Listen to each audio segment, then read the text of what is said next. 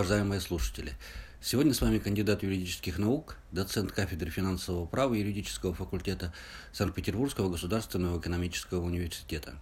И речь пойдет о правовом регулировании дистанционной работы в современных условиях. Введенные в нашей стране ковид-ограничения в связи с пандемией коронавируса существенным образом повлияли на трудовые отношения. Одни работники потеряли свою работу в связи с временным прекращением деятельности работодателя, как не относящегося к категории системообразующих и жизнеобеспечивающих.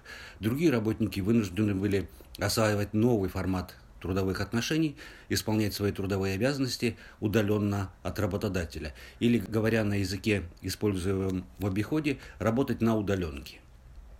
Накопленный работниками и работодателями в период самоизоляции опыт удаленной работе будет способствовать дальнейшему развитию таких нетипичных трудовых отношений в будущем. Таким образом, претерпели изменения традиционные трудовые отношения, которые в статье 15 Трудового кодекса Российской Федерации определяются как отношения, основанные на соглашении между работником и работодателем, о личном выполнении работником за плату трудовой функции в интересах и под контролем и управлением работодателя, при подчинении работника правилам внутреннего распорядка и обеспечении работодателем соответствующих условий труда. Это определение традиционного несамостоятельного труда работника в пользу и под контролем работодателя. Исходя из данного определения, а также положений статьи 209 Трудового кодекса Российской Федерации, в традиционных или стандартных трудовых отношениях работник исполняет трудовую функцию на своем рабочем месте – под которым понимается место, где работник должен находиться или куда ему необходимо прибыть в связи с его работой и которая прямо или косвенно находится под контролем работодателя.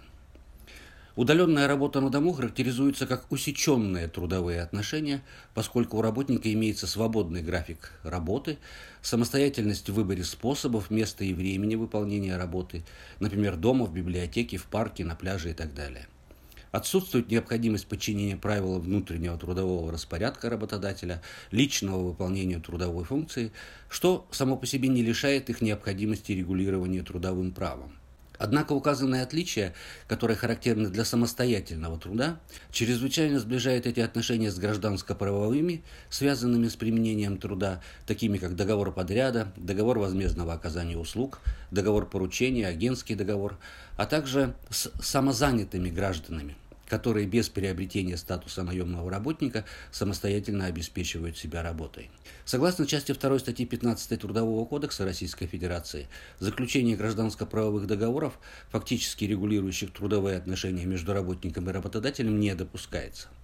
Для определения того, сложились ли трудовые или гражданско-правовые отношения между сторонами, необходимо руководствоваться признаками трудовых отношений, на которые указал Пленум Верховного Суда Российской Федерации в пункте 17 постановления номер 15 от 29 мая 2018 года, которое называется «О применении судами законодательства, регулирующего труд работников, работающих у работодателей физических лиц и у работодателей субъектов малого предпринимательства, которые отнесены к микропредприятиям». Для удаленной работы характерны следующие три признака. Эта работа выполняется вне помещений, контролируемых работодателем, чаще на дому. Далее, использование в работе информационных и телекоммуникационных технологий. И третье – это выбор места выполнения работы самим работником, либо по согласованию с работодателем. В юридической литературе, отечественной и зарубежной, э, дистанционную работу называют по-разному. Телеработа и телеработники, соответственно, от греческого слова «теле» вдаль, далеко. Приставка теле означает дальность действия на большом расстоянии, направленный вдаль. Э, например, телеграф, телефон, телевидение названы как раз используя это греческое слово. В докладе экспертов Европейской организации по улучшению жизни и работы э, в качестве телеработников рассматриваются те, кто выполняет преимущественно или в значительной степени в месте или местах отличном от традиционного места работы для работника и работодателя или клиента с использованием телекоммуникаций, при этом выполнение работы удаленно осуществляется на регулярной основе. Э, также широкое распространение в юридической литературе получило и такое понятие, как так называемых базирующихся дома работников – home anchored works and home-based works – Эти работники не просто работают дома, а используют дом как базу, э, проводя значительное время вне дома по рабочим целям, например, выезжая на встречи с клиентами, читая лекции, выполняя работу на предприятиях клиентов. Также имеется такое понятие, как надомник или надомный труд, под которым понимается труд на дому, на дому находящийся или работающий на дому, то есть удаленно от работодателя. Российский законодатель вместо термина телеработа или удаленная работа использует термин дистанционная работа, а также использует термин надомник. В чем же заключается различие в правовом регулировании труда названных лиц? Понятие дистанционная работа является для российского законодательства сравнительно новым. Э, так, в апреле 2013 года в Трудовой кодекс Российской Федерации была введена глава 49 со значком 1, которая называется «Особенности регулирования труда дистанционных работников».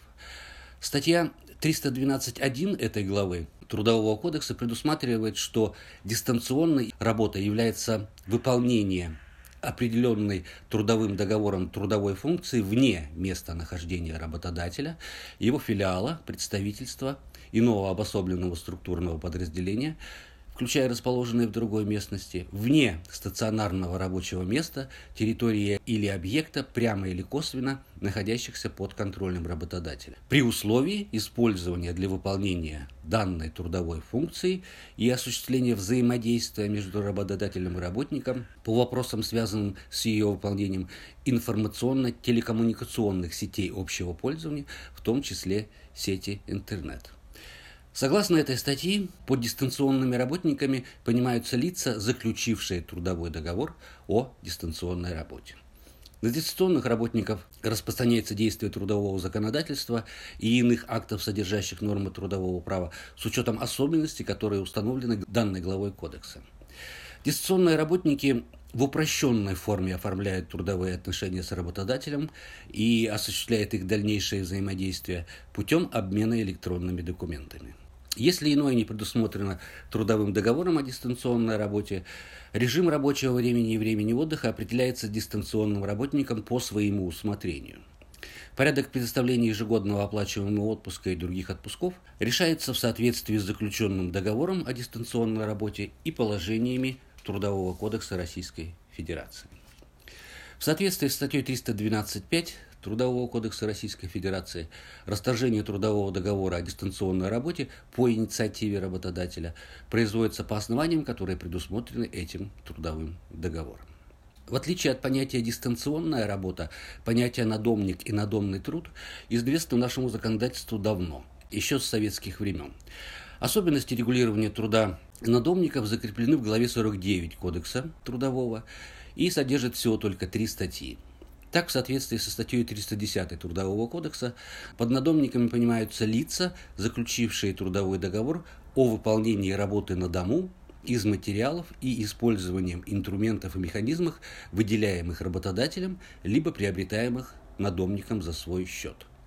Надомник может выполнять работу, обусловленную трудовым договором, также с привлечением членов его семьи. Однако при этом трудовые отношения между членами семьи надомника и работодателем не возникают. При этом работы, которые поручаются надомникам, не должны быть противопоказаны им по состоянию здоровья и должны выполняться в условиях, соответствующих требованиям охраны труда.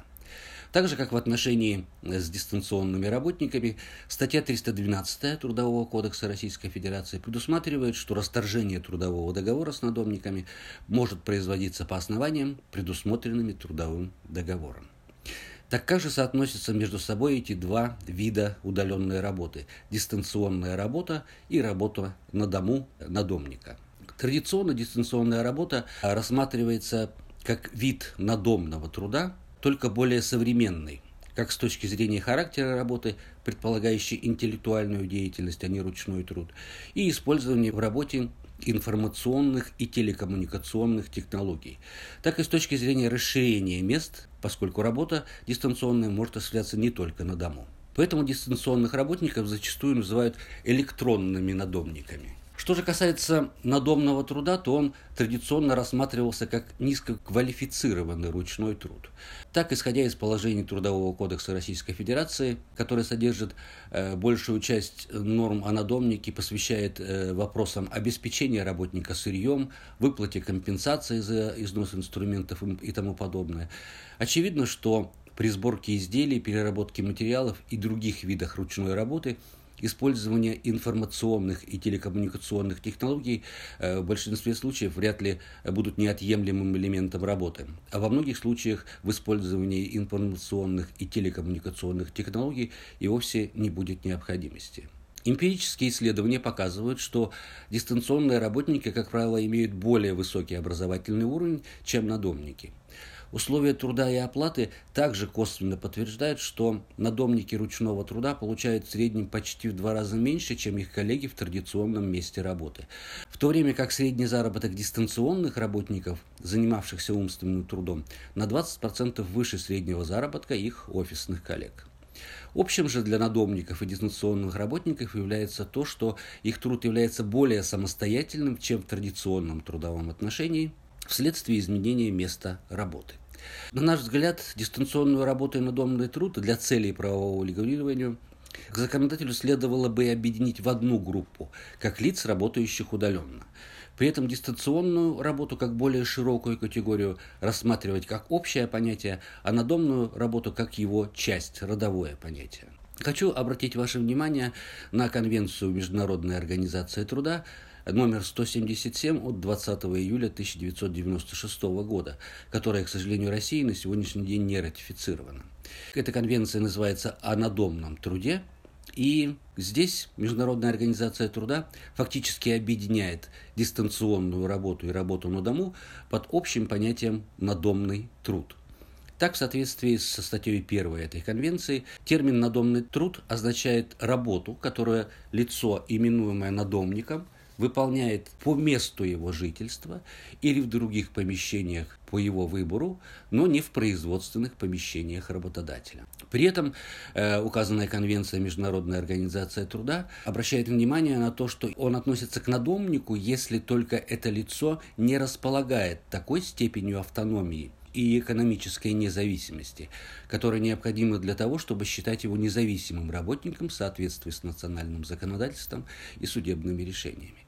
Также в этой Конвенции Международной организации труда обращается внимание на то, что лица со статусом наемных работников не становятся надомниками в смысле настоящей конвенции в силу только одного факта выполнения ими работы время от времени в качестве наемных работников – на дому, а не на своем обычном рабочем месте. Это краткая характеристика правового регулирования дистанционной работы на сегодняшний день.